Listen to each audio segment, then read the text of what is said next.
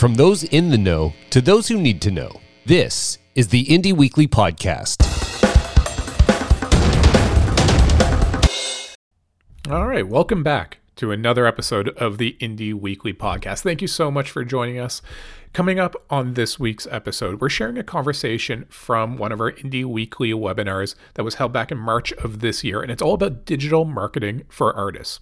And now, if you're going to talk digital marketing for artists, you really could hardly have done better than the panel that we lined up for this. It was an outstanding conversation with some truly insightful and practical advice, as well as just a fun conversation to listen to. So I know you're really going to enjoy it who you'll be hearing from, in addition, of course, to host and Indie Week founder Darryl Hurs, is none other than Eric Alper, aka that Eric Alper. Um, if you're on social media, especially Twitter, you'd have to be under a rock um, to not know who Eric Alper is, especially if you're the kind of person that listens to a music industry podcast like this but he is one of the most prominent voices in music PR um, around Canada and really on music social media around the world.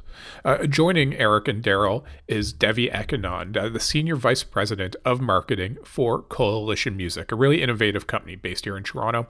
And last but certainly not least, we had Sara Franczyk, the founder of ZYK Marketing, which specializes in music marketing. So, like I said, with Darryl being joined by Eric, Devi, and Sara, it was a hell of a conversation and one that I know will bring you a ton of value.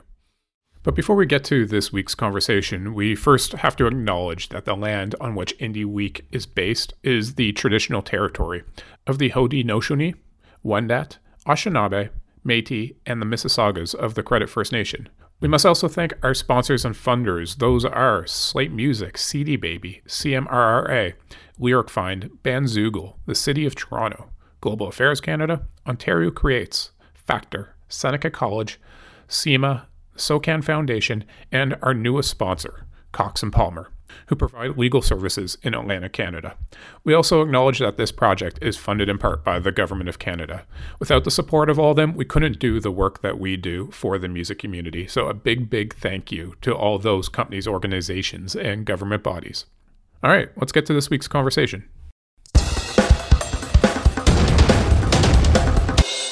All right, uh, let's get this going. On DIT, we have um, form when people are coming in. What do you need help with the most? And I got to say, marketing is number one all the time. Everybody's putting in marketing. How do I? It's so confusing digital landscape is like so many things to do. So, as a result of that, that's what we are doing this week. We're talking about marketing, and that that's how we got this uh, to this topic this week. So, you can thank everybody on DIT for filling out that survey. So, I'm going to start and let everybody introduce themselves and give a quick background of who they are, what they've been doing, and what they're up to now. And I'm only going to go simply just by on my screen. So first up is Eric Alper. Hi, my name is Eric Alper. I've been doing publicity and public relations for the last 25 years. I've worked with artists ranging from GWAR to the Wiggles to Bob Geldof, Ringo Starr, Sinead O'Connor, Randy Bachman, among others. Uh, and I work with everybody from a first starting out my first song ever and i'm 15 to artists that have sold 60 to 70 million albums around the world. And uh, as always i'm happy to be here. Awesome. Funny you bring up wiggles. I'm finding now we're so old at indie week we've been here almost 20 years. We always have a story.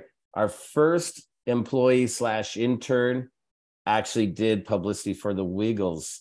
So from indie week went on to work with the wiggles worldwide Alicia, Alicia McAllister was. Uh, oh yeah, yeah, yeah, yeah, yeah, yeah. I worked with her. Yeah, she's great. Yeah, yeah. The Wiggles are um, probably um, the the funniest, dirtiest, um, most radical group I've ever worked off the stage. Believe yeah. me, they're they're more punk than the Sex Pistols ever were.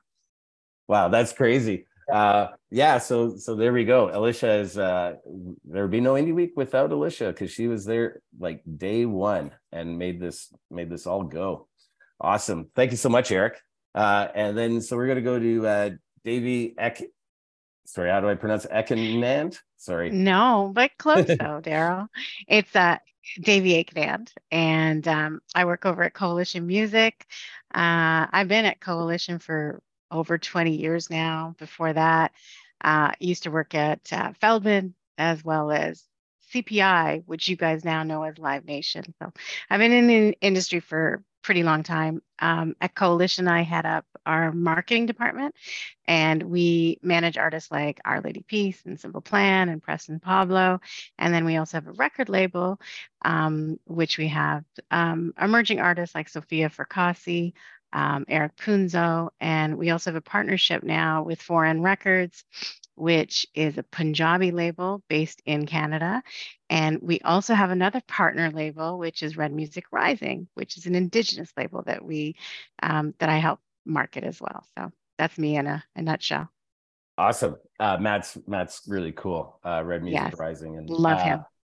Yeah, and I got to say, you know what? I, I have such respect for Coalition. Uh, you guys do it right, uh, very professional. Uh, much respect. So thank you for being here. Oh, thank you. Awesome. And now we're going to move over to Sara, uh, who I met, I think it was in Winnipeg uh, at a January music meetup. So, uh, Sara, take it my away. yeah my my hometown of winnipeg which i'm now in toronto but uh, very fond memories not of the winter but um and not mosquitoes either. Uh but yeah so my name is sara sara franczyk i'm uh, the founder of zyk marketing uh, we're a digital marketing agency for musicians uh, independent artists. Um we work with uh all of you know the, the spectrum and the rainbow of the the industry um, work with eric quite a bit on on projects. Um, so yeah so we specifically uh, dive into uh, social digital strategy content strategy uh, digital advertising uh, playlisting opportunities for artists playlisting campaigns as well as uh, radio promotion as well in, in some uh, canadian radio opportunities. So our, our main goal is to really help artists uh, discover, find, and capture uh, the audience that they're looking to engage with and target. Um, and yeah, exciting to chat more about digital strategies.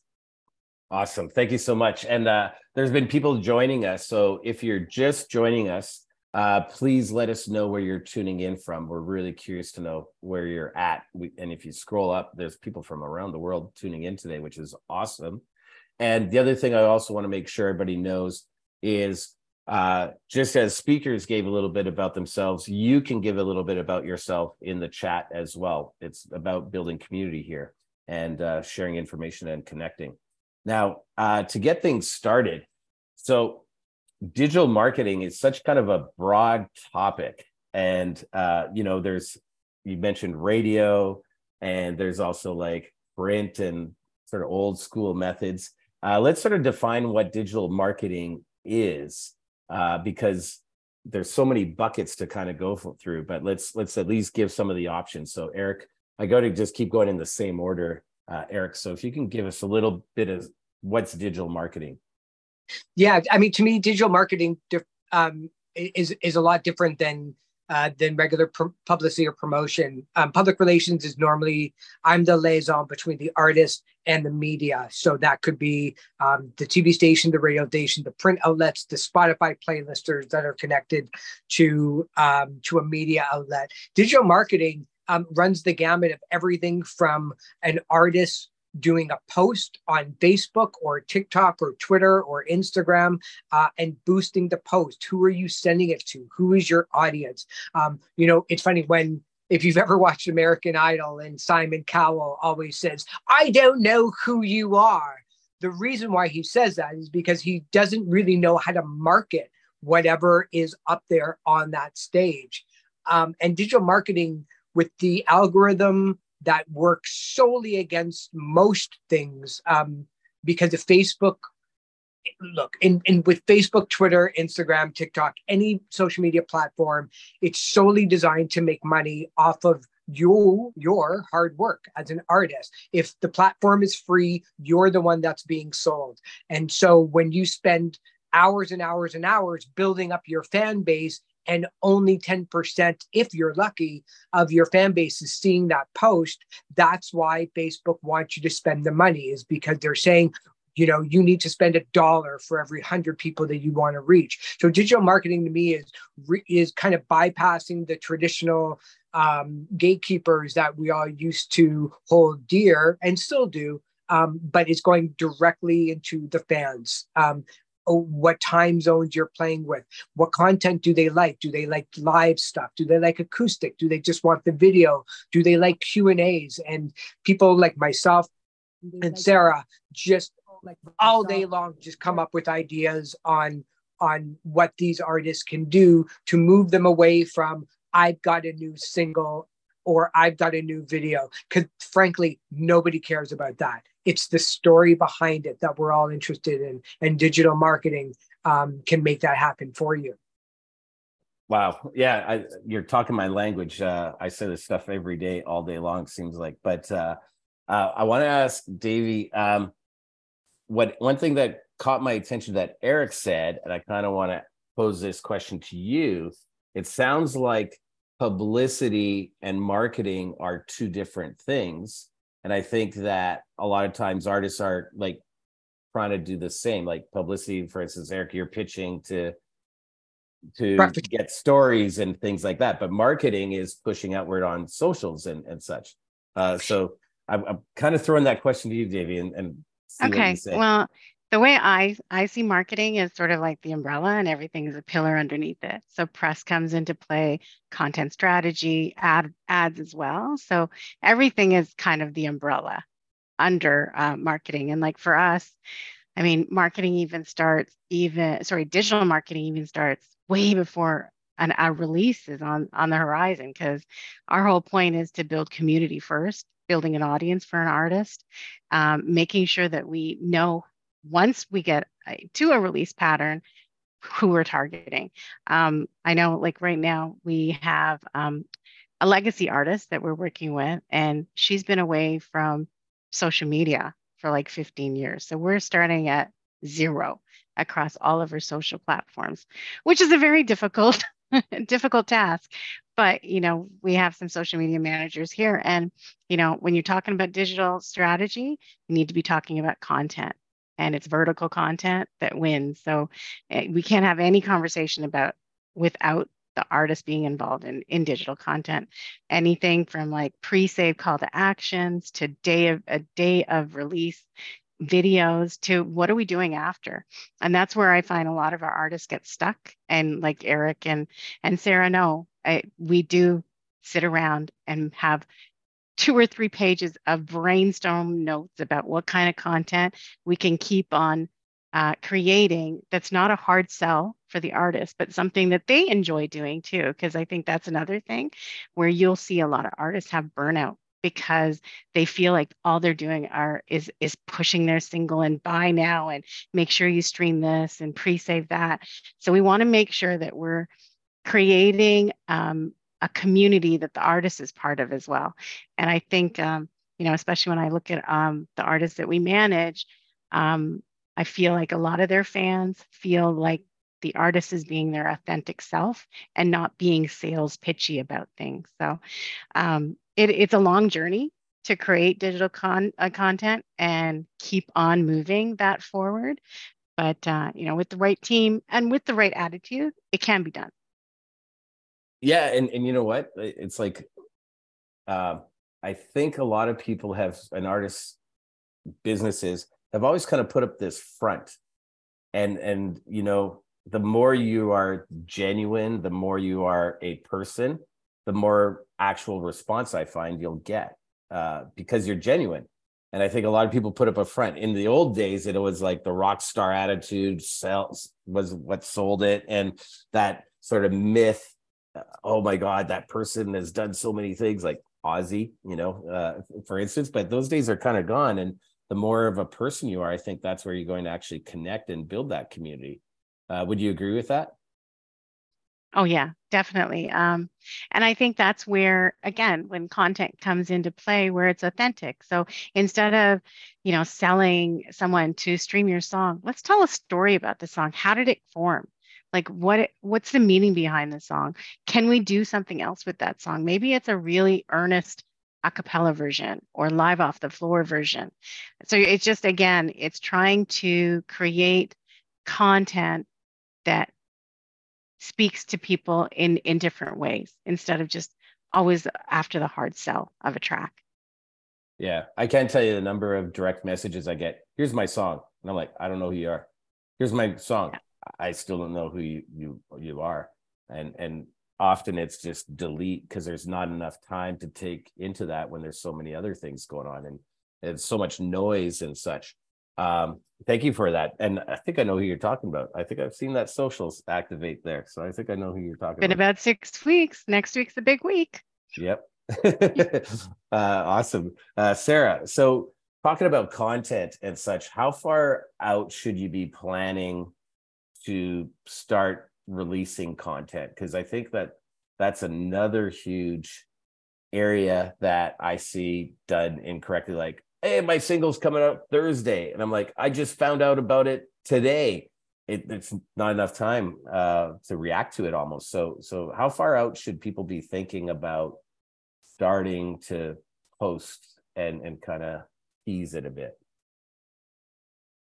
You know what? I I think that really depends on what your strategy is at the end of the day. Because I have seen some good campaigns that just like uh, I would say probably from artists that are slightly more established, though, uh, that just drop on the day and then make a big bang and but have a really good post release strategy. Um, and that's that's okay too, potentially in some instances. But I would say for you know developing independent artists that are really you know really growing a fan base and and wanting to potentially bring that uh, audience along with them initially really start creating an earworm with their song and familiarity with it uh, you can do so and you can uh, you know you can um, tease content beforehand for two weeks even to a month in advance if you like um, sometimes we also recommend to start uh, teasing you know, your audio and your music say uh, way before you even announce that the song is going to come out.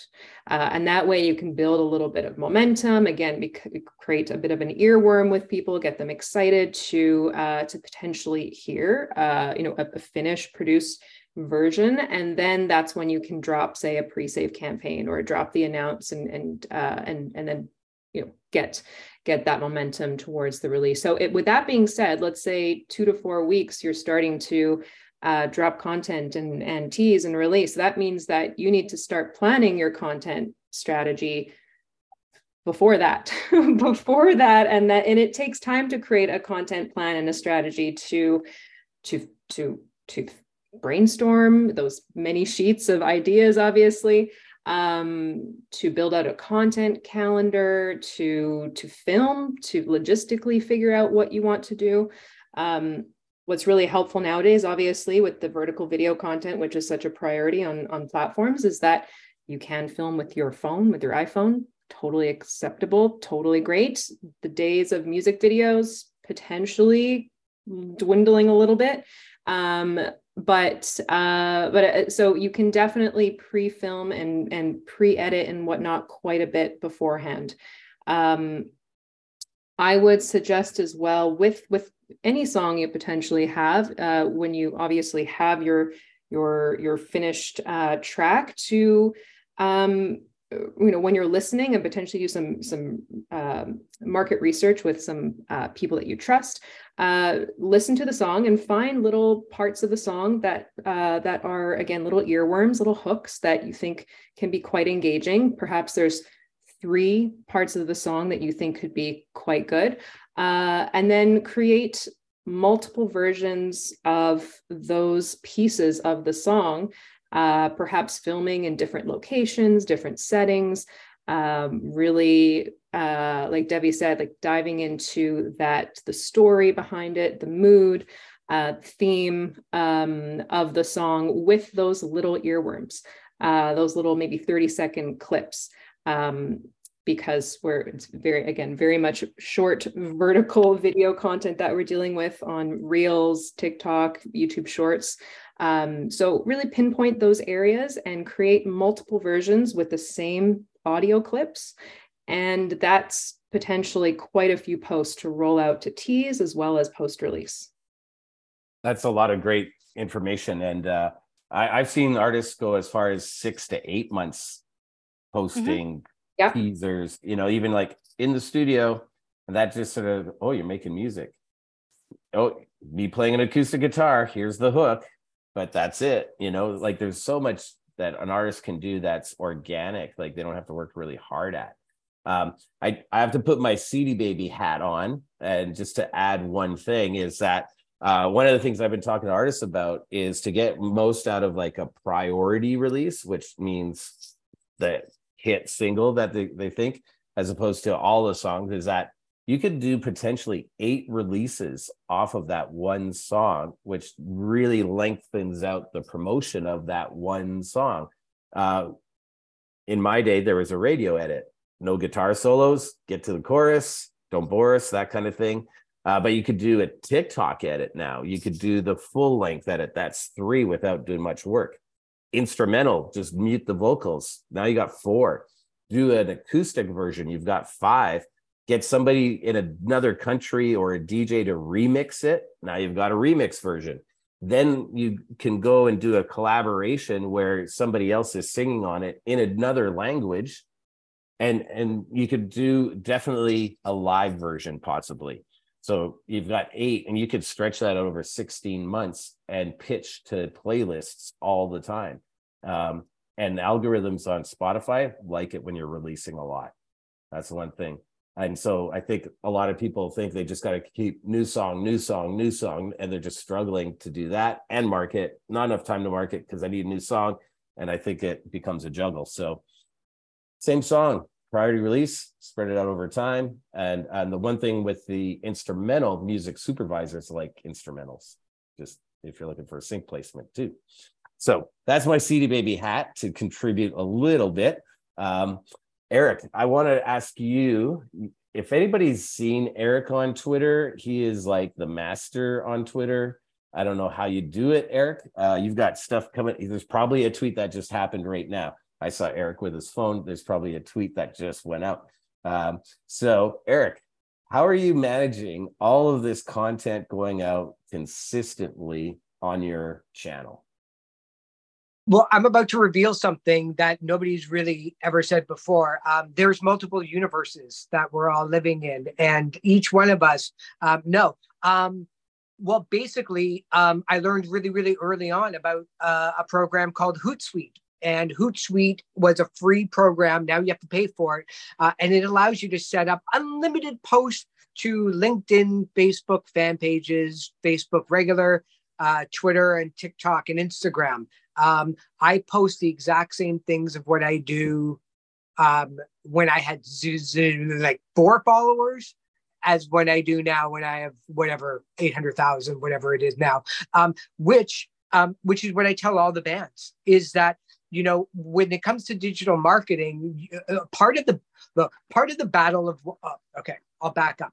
The reason why the major labels of sony universal and warner originally first bought 15.5% of spotify wasn't just so that they can jam the 3000 internal playlist that spotify had although that, that was a really good reason to. They wanted the data and the data would tell them literally by a postal code who was listening to their music how many times and where they were based where your audience is based is so extremely important. And that's where Hootsuite comes in. There's things that I post about, and I work, talk to artists about this, that if you post something at nine o'clock in the morning on Instagram, you post the exact same thing at three o'clock in the afternoon, and you post the exact same thing at 11 o'clock at night, you're going to get three completely different audiences because some people are only checking their phones on social media uh, on a certain period of time. If you're from the West West Coast and you want to attract the music industry, well, you've got to play in Eastern time because we're all here in Toronto. I know a couple of artists that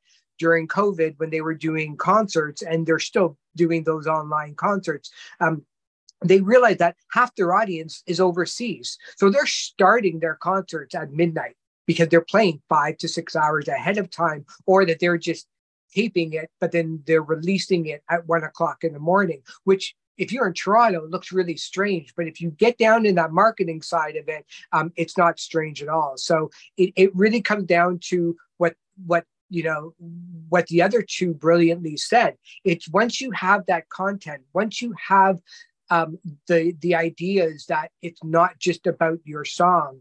Um, once you start splicing it up, you can easily set up your whole week and never even think about it. Yeah, you can go and you can comment and you can respond back to people for sure. Um, but you know, between six in the morning and seven thirty in the morning, every morning I'm setting up my whole day, and I don't look at it because because it just drives me mad. Um, if I start looking at comments, because I'm never as bad as people say, but I'm never as good as people say I am either. So um, the, the setting up posts is it works really, really well. And it also gives you a little bit of insight into what's reacting well, what may not be just based on numbers. But just always keep in mind as an artist, you're never going to figure it out. You'll never, ever figure it out. If you're a country alt rock artist in the way of Wilco or anybody like that, and then you choose like minded artists to boost your post to. So fans of Steve Earle and then fans of of Hardy and fans of this and that. Uh, one's going to work better than the other, but it might have been the time zone. It might have been the day that Donald Trump gets arrested. Like, and people are all on that. Like, you never know what it's going to be. So there's there's teams of people at major labels in every country whose job it is is to sift through that data and figure it out. You're not going to be able to figure it out. And that's okay. Just keep creating, keep doing. Just don't be boring and keep up. And nobody has ever look, I post 52 times on on Facebook and Twitter. Not one person has ever said to me, dude, you're posting too much. Nobody, because nobody cares. Like, just do it. Just post, you know, share the love, share your experiences, just do it. And we'll be back. Hey, listener, you're listening to our podcast, which is a recorded session from one of our other online sessions. Every Tuesday, you can tune in and be part of it at 4 p.m. Eastern Standard Time, and that is Toronto time. For those of you listening in from different parts of the world, uh, it's our Indie Weekly. And that means we talk with music industry professionals, artists, all about the music business. It's a great way to connect with others as we have people tuning in from around the world. We encourage dropping links, sharing, DMing, making real connections while learning about the music industry and uh, hearing from music industry professionals. So, once again, that's Indie Weekly every Tuesday, 4 p.m. Eastern Standard Time. That's Toronto time. And to sign up, just head over to indieweek.com and all the information is there. And we're back. I, I don't I don't know how many times in a day I say nobody cares.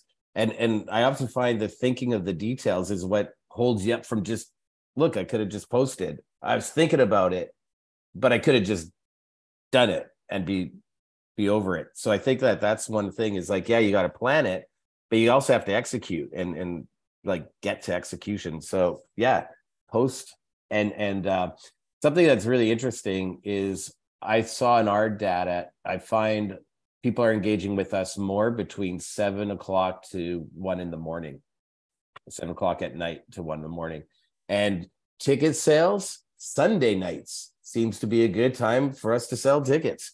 So uh, big part is when you take that data, you look at it, you go, okay, well, maybe that's when I start posting more. That's when I'm going to start sending newsletters more. And, and you can start seeing if does it actually affect it? Do things go down? Now you can kind of do thing with some some education behind it. Data is super important. And um, one tool that we highlighted at Screen by Screen is Chartmetric and uh, Chartmetric is a great tool for data. So helps you helps you get access to it and dissect it because i think that's another part. And and devi maybe we could talk a little bit about data. You like talking about data? Maybe we could talk oh. about data. I love talking about data but it also is the you know sometimes problematic in my world too. The because you are judged by your data. You are That's- judged by your data. But like you said i mean we use chartmetric all the time. I just dropped another um, website that we're starting to use called soundcharts which is um, gives you an idea about your radio airplay around the world if you subscribe to it. But it's it's a nice um, screen capture. And if you can't afford chartmetric a lot of this is free on soundcharts and you can do um, artist comparisons as well um, aside from Chartmetric, we're always looking at the back end of Spotify. We're always looking at the back end of YouTube, particularly for our Punjabi artists, because, and again, I, I don't know if this has been mentioned, there is a platform that is more appealing to certain territories around the world. So for us, for India, for instance, if we're doing Indian music, YouTube is number one. If we are targeting Brazil, YouTube is number one. But if we're looking at Europe, specifically France and Germany, Deezer is their number one um, streaming. So you you should be aware of those kind of things, those nuances, because just because you don't see success, on Spotify for an artist doesn't mean that it's not qualifying somewhere else. Um, but yeah, data is very important. Um, it helps us figure out our touring, our, route, our routing to see if there's a demand for an artist to go to a certain territory. It also lets us know if a song that we've released is doing well, what we can do to maybe uh, figure out what the, um, like if we're looking at trying to appeal to let's uh, here i'm going to back up so if we have an artist and we think their demographic is the 18 to 25 but if you looked in on the back end of spotify or chartmetric you'll see that it's really 35 and 45 you'll have to pivot your strategy only if that's the audience that you want. If it's not the audience you want then you'll have to pivot your strategy of what kind of content you're creating what kind of music you're creating. Um, so it really does inform us about a lot of things for our artists. And I also find that it's kind of fun to go down a rabbit hole myself. Like I can spend hours upon hours on just one song of an artist to fit and, and try to map out all of the different pieces of the puzzle. So I'll give you an example. So we have an artist. Um, so we released a song at the top of January and it was it's not a radio single but we put it out there. It followed a really big single. And we're seeing things pop up in Indonesia and the Philippines and Germany and France.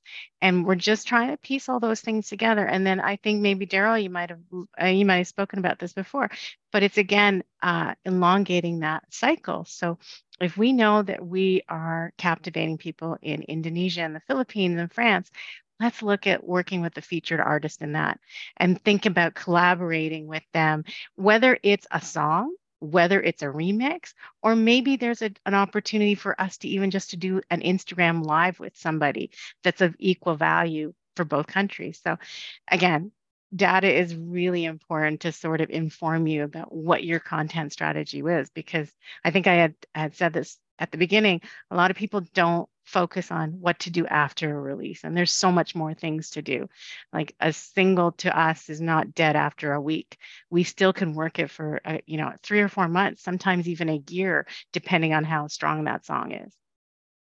Yeah, I want to expand on that part a little bit because you're right. So many people go, it's out, and It's they done. play some shows. Yeah. That's it.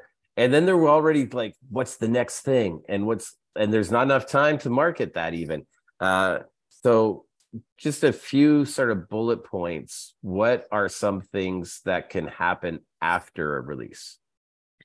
Well, um, depending on what your strategy has been, if radio was a crucial part of that, um, radio is notorious for hanging on to a track more than three months, sometimes almost a year, depending on how hot that track is. Um, also, touring, like what we try to do as well.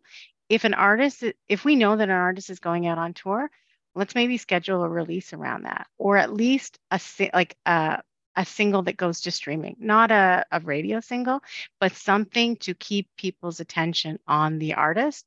And then that's also something new for the artist to talk about and perform at these shows. So we're again, we're always kind of thinking about how how these points can help us inform decisions.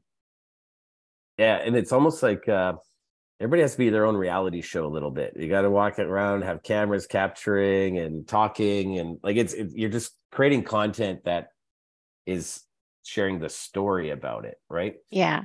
But I also do want to back up because I know that a lot of artists have anxiety about creating content all the time and putting that camera up in their face. Um, what we try to do, especially for our older legacy artists, is we schedule like a content day, maybe every two or three months. We schedule an afternoon. We have an idea of what we're capturing that time. Um, it's usually about 20 to 30 pieces because, again, speaking to what Sara's saying, we're only looking for 30 second pieces and they they don't need to be scripted out. We're not like news, you know, 30 Rock or anything like that. We're just looking for content to help propel the song. Um, but yeah, that helps us a lot because then the responsibility is off of that artist and more on our team to create content that's engaging. And also like for community managing too because you know especially where you're looking at a, a platform like tiktok um, people come into tiktok not linearly. Like it's it's you could put something up three months ago and it, for some reason the algorithm picks it up and serves it up to you.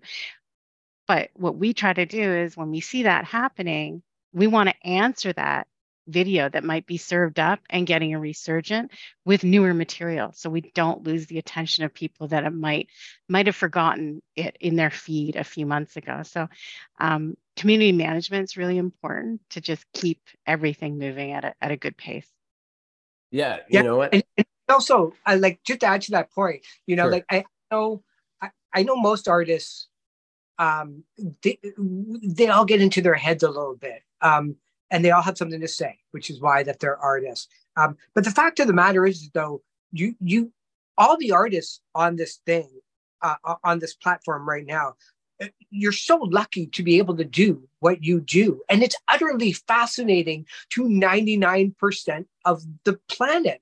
You go to a party and you tell somebody that you're a singer or that you're a musician or that you're a drummer. Well, you're going to be the life of the party and you're going to be the most popular person there because being in music is, is utterly fascinating to people who can't do it.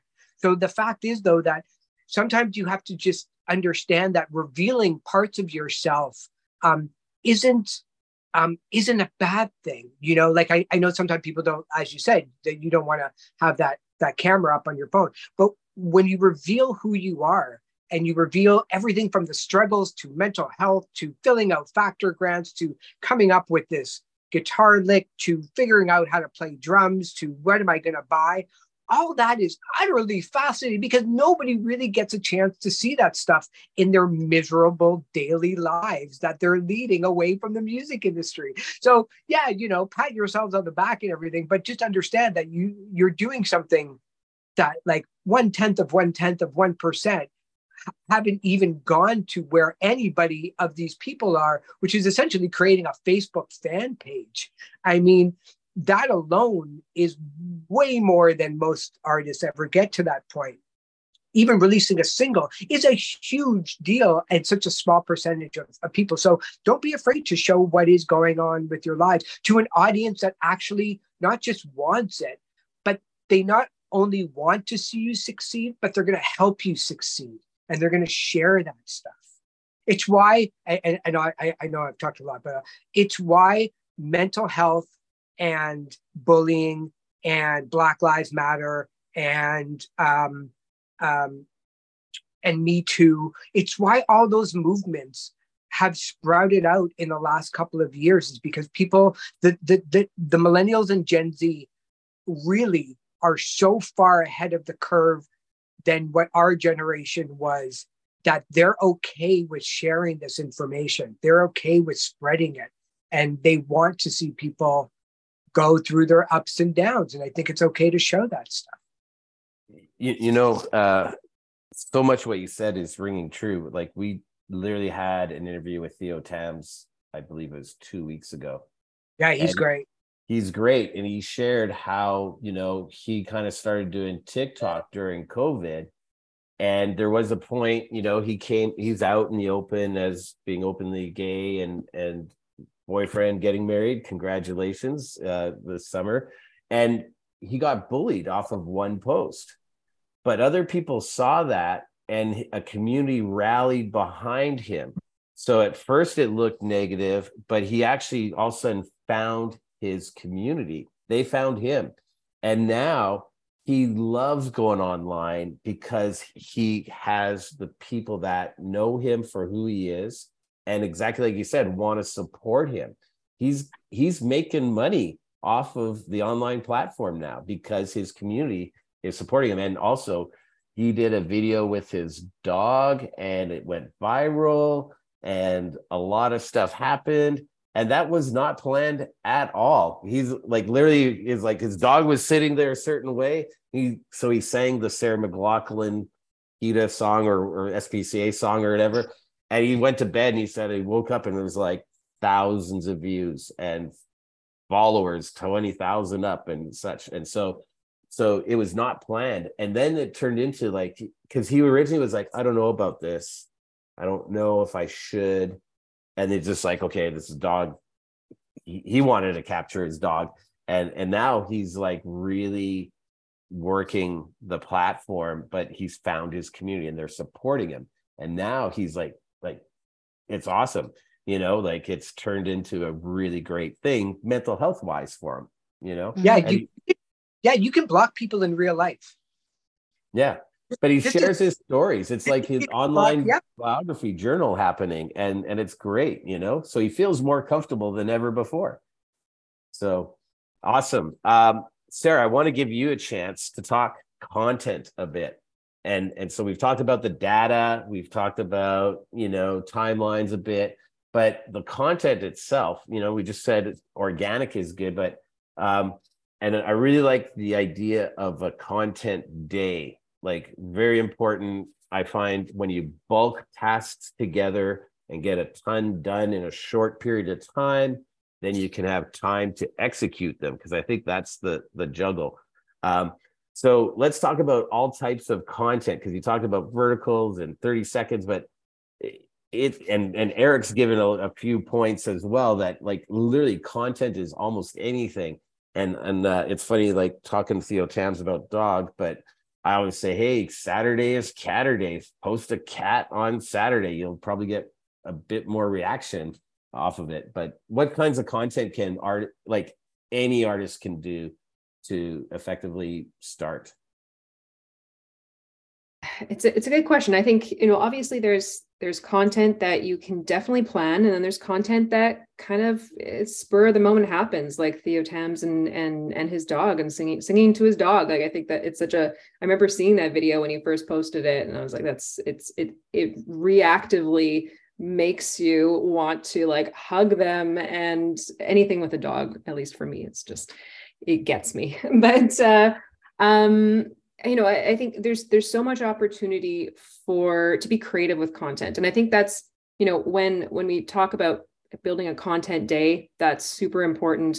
Um, it's to to bank content, to bulk it up, so you can, like I said before, maybe take a few different uh, audio clips from your song, create multiple versions for each audio clip, and then strategically post those out on your platforms as needed. Um, the cool thing about TikTok, which I think is is is quite interesting, that you can post very similar content um, multiple times, and it it doesn't really matter because your content's kind of going out there in the world. Sometimes it catches, sometimes it doesn't. Depends maybe on on the audience on the time or or what's happening on that platform as well but um, so you can create content that might just have slight little little tweaks, different text. It has lyrics. Uh, it has uh, like a headline, point of view. Um, maybe you're lip syncing to a song. Maybe you're performing it acoustically. Um, so, like you said, there's there's so many options to have different uh, types, different forms of a performance or content about uh, the song. But w- what I would definitely suggest is to bring your unique creativity to your content.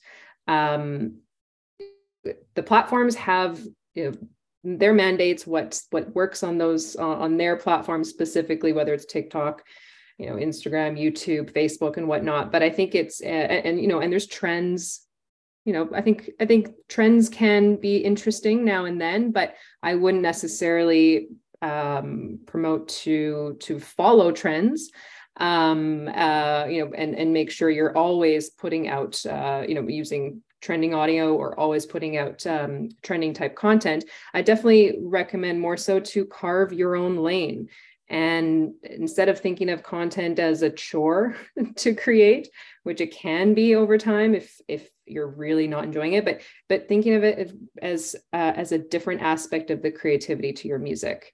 Uh, it's the visual creativity component that is uh, that is uh, supporting your your music. Um, and and what what I also what I always love to kind of provide my clients with is a breakdown of the content that we do want to think about creating. So there's obviously that portion of content that's going to be promotional. You're going to be promoting your music, telling people to go listen, go do this, um, go check out my merch, buy tickets to my show, whatever it is. There's going to be that promo content, but that's only about 20% of the content that you're going to be posting. The rest of it is music, brand content, lifestyle content, sharing your story uh, behind the scenes like like eric mentioned all the the behind the scenes stuff how things come to be what you're working on. That is super very interesting for people to dive into and to understand the inner workings of, of an artist. And not everything is is rainbows and and butterflies and and ra- and roses right? That it there's a lot of hard grunt work that goes into being a musician, being an artist. And I think it's really good to capture that side of it, that emotion, that feeling, and let people know that this is this is what goes into to to following this this career, this career path. Very rewarding, but also um, quite a lot of work to do. Uh, so the balance of both pieces, the promotional as well as music brand lifestyle type content, um, really really important to to make sure there there is there is that balance. And and for even certain platforms you might have a more drastic kind of separation of promo content and or you know music brand lifestyle. For example tiktok i think that's a platform where if you're building it you're just starting out um, i would recommend just not to have any content where you're telling people to go pre-save or go listen over here or whatnot, I would say just keep that platform specifically about building awareness, building community, um, providing context to your music, storytelling, and whatnot. Uh, it's always a good idea to have a link in your bio. Make sure that people can go find your music or go to your Instagram or YouTube channel, whatever it is. But that platform specifically is more so um, is building that awareness and community. Whereas Instagram and Facebook, for example, are are very much the place to promote and sell and uh, make sure you are um, you're you're getting your music out there to people and, or getting your merch, whatever it is. Um, so there can be some distinctions on these platforms based off of just the way people use it and the way people interact with it. Wow. Um, yeah, and I wanted to ask you because uh, I was thinking about it as you were talking. So I think where artists would get the most out of content is making it shareable content. And uh, I'm kind of curious um, do you think blogs are still relevant? Because if I looked at it like this, is often we're sharing an article that someone else wrote and then somebody shares that, but that's promoting someone else's content. So, for instance, Chat GPT is the big thing right now. So if an artist wrote, "Oh, Chat GPT affects music industry," wrote that and posted it, there's a chance somebody might like it, share it, pass it around, and so it's like they're the origin of the content as opposed to sharing somebody else's content. So, uh, can you comment a little bit about that making shareable content?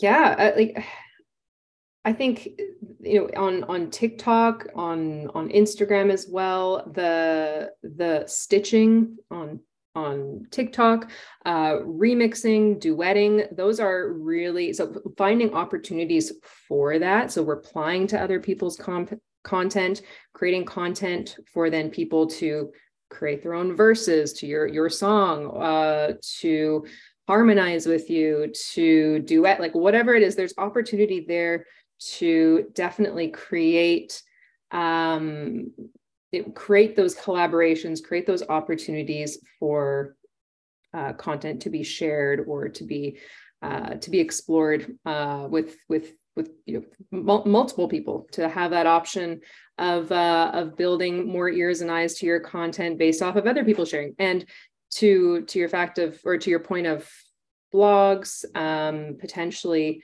uh, PR and whatnot. I've seen some artists do some really interesting creative or create some really interesting uh, content where they're actually commenting on specific feedback they've had on their song or commenting on on articles and blogs and whatnot that they've had whether it's you know they're they're sharing great news um, you know a shout out to to anyone that does feature or write about their song uh, shout out to um, to uh, any editorial placements you might get and whatnot. That's and making sure to tag Spotify, tag Apple, tag Amazon, YouTube. Make sure to tag everyone because they are looking, they are watching.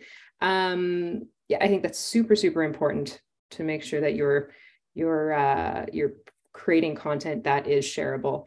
Uh, one of the things that I love to do with my clients is um, create an artist playlist. The artist creates a playlist on Spotify, for example, and perhaps add some content, add some songs or some some music uh, with your um, immediate similar artists in your your genre, your location area, and make sure to share it with them, tag them, so that they're they're also promoting and sharing the music, and it's a collaborative effort as well. So, anyways, there's there's multiple pieces there that that totally uh, are um, are opportunities to you know widen the scope of, of reach and awareness and and uh, get some creativity going in terms of the content created from yours. Yeah it's it's the, the options are endless right? But i really like that playlist idea.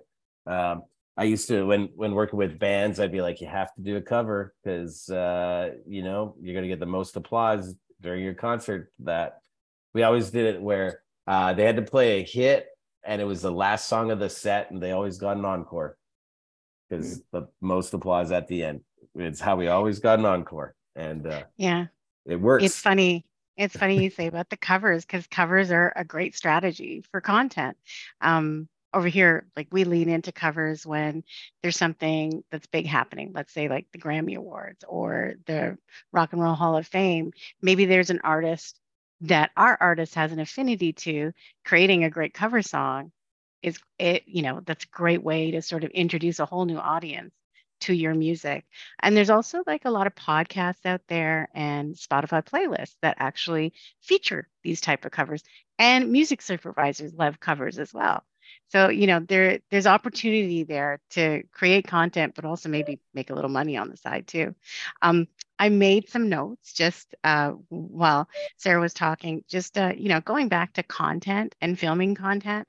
I think, and you prob- probably, Sara, you do this as well. You kind of focus on like three to five pillars that the artist is interested in talking about, not just music, but maybe they might have, you know, maybe they love fashion, maybe they lean into thrifting. So that could be a pillar. Or maybe they're into skateboarding and they love like showing like just themselves skateboarding along to their favorite tune of the week. Um, you know, there's other things that we do here where it's like we have two producers in house. So we do producer breakdowns. So it's actually behind the song track uh, breakdown of the song and explain how that song came about. And sometimes they they'll bring in another artist to sort of play with them. Um, I also wanted to talk about remixing as well. We had one of our artists. I don't know if anybody remembers Drew Barrymore. There's a viral thing that she did where she was like laughing and playing while the while the rain was coming coming down. So we remix that for an artist of ours because his song is called Flowers in the Rain. And so there's a piece of content that literally took him 10 minutes to do, not even. Um, you know, we always do tour diaries um, for a couple of our bands, going back to that whole blog thing where it's no more than a minute long. So we can cut it up for socials and vertical video, but we also have like a horizontal version to put onto YouTube. And we usually like if anybody wants to see the full version, we kind of like point to that. And then there's a, another thing that we did um, with Our Lady Peace, um, the last album that they just did, uh, leaned into spiritual machines and the role of AI in our world, which is so topical right now with ChatGPT and the the singular we found a lot of articles and a lot of videos that are kind of spooky but really cool to share and people talk about it. So again there's there is so many different ways to remix content to make it yours and to share with your fans. Absolutely. I just watched the tour diary video of def leppard in brazil because i go to brazil and i was kind of curious what their reaction is to it. Uh, so yeah it works. And and little plug, uh, we did have Raine Maida at our screen by screen conference that we talked to AI. And I believe the podcast is coming out next week. Little plug. There we go. Little plug. And, and uh, that video is probably recorded, and I could put that on Twitter tomorrow. So there we go. uh, wow. See, time goes by really fast. I told you guys it goes by really fast here. But I want to do a quick round. Uh, what is your one sort of tip, best thing an artist could do right now, like literally one minute after this call, what could they do on their social right now? And uh, Eric, you're in the hot seat first. Um, I'll give you two really quick ones. Never forget that you have a website. Um, I, I'm really, uh, I'm really all about having your home be your website where you can post all these different things of what you're posting on, embedding TikTok, embedding Instagram. Um, you know, uh, uh, you, you, know, today's TikTok was yesterday's MySpace, um, is what I always used to say. And um, I, uh, get rid of stories. Um, stop posting stories on Instagram. When the media and industry go to your socials, and let's say it's Instagram or it's Facebook, um, and they only see story one story and it disappears after 24 hours and you haven't posted anything in 17 weeks, it looks like that you died. It looks like that you're not active. So be aware of where you're posting these things and what's in it for them. I don't want to kind of come across as cynical, but stories are solely based for Instagram's way to get people to come back to the to their platform every single day. It's great to engage and to do that whole you got to watch this because it's going to be gone after 24 hours but just make sure that your your socials are always up to date and make sure that your website is always up to date. There's still a lot of old people out there that run the industry and they may not be on top of tiktok as much as you think that they are but they're going to go to the website and uh, yeah never lose sight of that. Website is a must and i literally just checked my i posted four days ago eric. I, I was like oh maybe I you died. you yep, died. I died died. All right. Uh, and I, I do use stories a lot. I got to say, I use stories a lot and I try to post frequently, but not too much. Um, Devi, um, your best thing that an artist can do literally right after this call. Well, it's a little bit similar to what Eric just said. It's really to do a self audit audit all of your social platforms because we inherit so many bands that have disconnected between their TikTok, their Instagram, their Spotify. Like, I want you to just go back and look at it critically. Do I have my bios? Do I have a Linktree? Do I have a Linkfire? Are, is my website up to date? Um, do I have my profile photo consistent across all of these platforms? Do I have all the music consistent across these platforms? On my YouTube page, am I making sure that my latest video is is easy to find if somebody just discovers me on a different platform? But there's yeah, like I it's so frustrating that we get these a lot. Where it's just like just concentrate, focus on these and you know, make sure that you know what the best practices are for these platforms. I love that. I can't say how much I've gone to. Is that guitar player still in the band? I don't know. That's a different drummer. And like every photo on every platform was different. And I'm like, who's actually in the band right now? I don't even know. So uh, I love that. Would you say, I'm going to ask you another follow up question to this. Would you say that that is one of the most important things before you get actually promoting is let's clean house and make sure yes. it's all consistent? Yeah, absolutely. Um, we take a few weeks to make sure that everything is up in order. Um, and again, because we want to make sure that it's a seamless release, there are always going to be hiccups. And usually it's at the DSP, it's not mapping correctly for some reason. But as long as you're presenting the right information across all your social platforms, people should be able to find your new release. Love it. Love it. Thank you. Uh, Sara, your best thing that an artist can do right now after this call?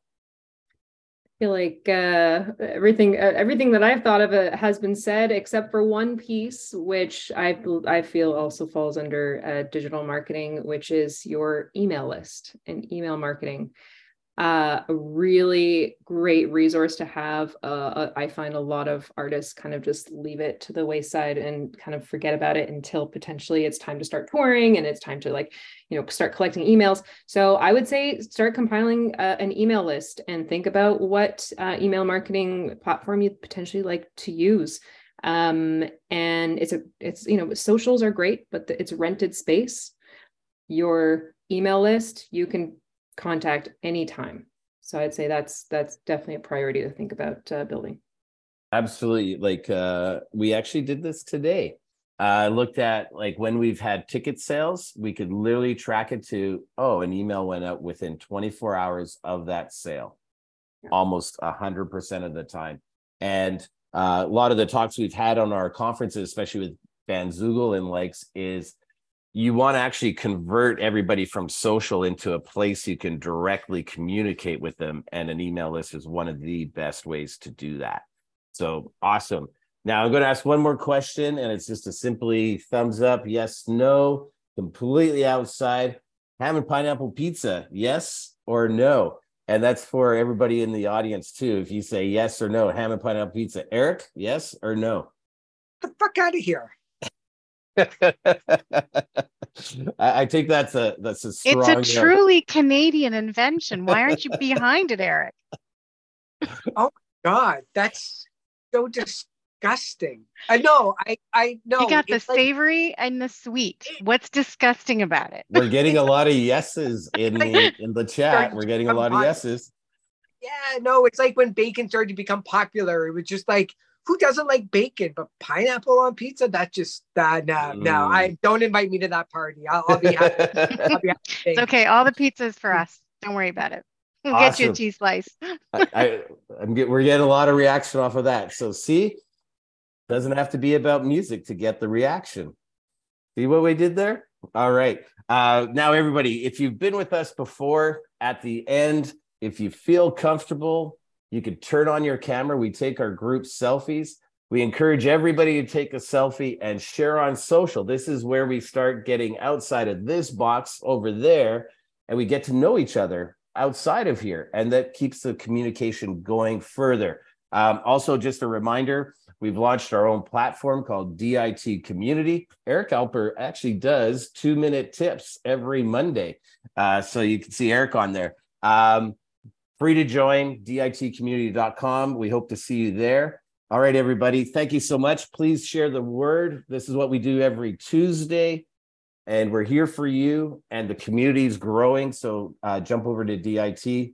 Thank you so much. We'll see you again. Take care, everyone. All right, so that does it for another episode of the Indie Weekly podcast. We thank you so much for taking the time to listen to this. And if you enjoyed these conversations that we share here on the podcast, then I think you would really love coming to the Indie Weekly webinars. Throughout the year, we're having them every Tuesday. They're always at 4 p.m. Eastern Time. That's like New York or Toronto time. And it's all about high level conversations, bringing in experts from all facets of the music and related industries to share their experiences, best practices, tips, advice, really actionable advice with artists. It's all about helping artists boost their own careers, but it's also about community, connecting with each other, connecting with the guests, connecting with Darryl Hurs, uh, who always hosts. And best of all, it's free. So go to indieweek.com, hit the Indie Weekly tab at the top of the page, and see what's coming up. think you'd really enjoy it. Certainly worth your time. We'd love to see you there. And last, but certainly not least, before we go, just one more shout out and thank you to our wonderful sponsors and funders. Uh, those are Slaight Music, CD Baby, CMRRA, LyricFind, Bandzoogle, the City of Toronto, Global Affairs Canada, Ontario Creates, Factor, Seneca College, CIMA, the SOCAN Foundation, and our newest sponsor, Cox and Palmer, who provide legal services in Atlantic Canada. We also acknowledge that this project is funded in part by the Government of Canada. So, without the support of all of them, us here at Indie Week, we couldn't do what we do to help out and work for the music community. So, big thank you to all those companies, organizations, and government bodies. All right, that does it for another week. Thank you so much for listening. Hope you have a good one.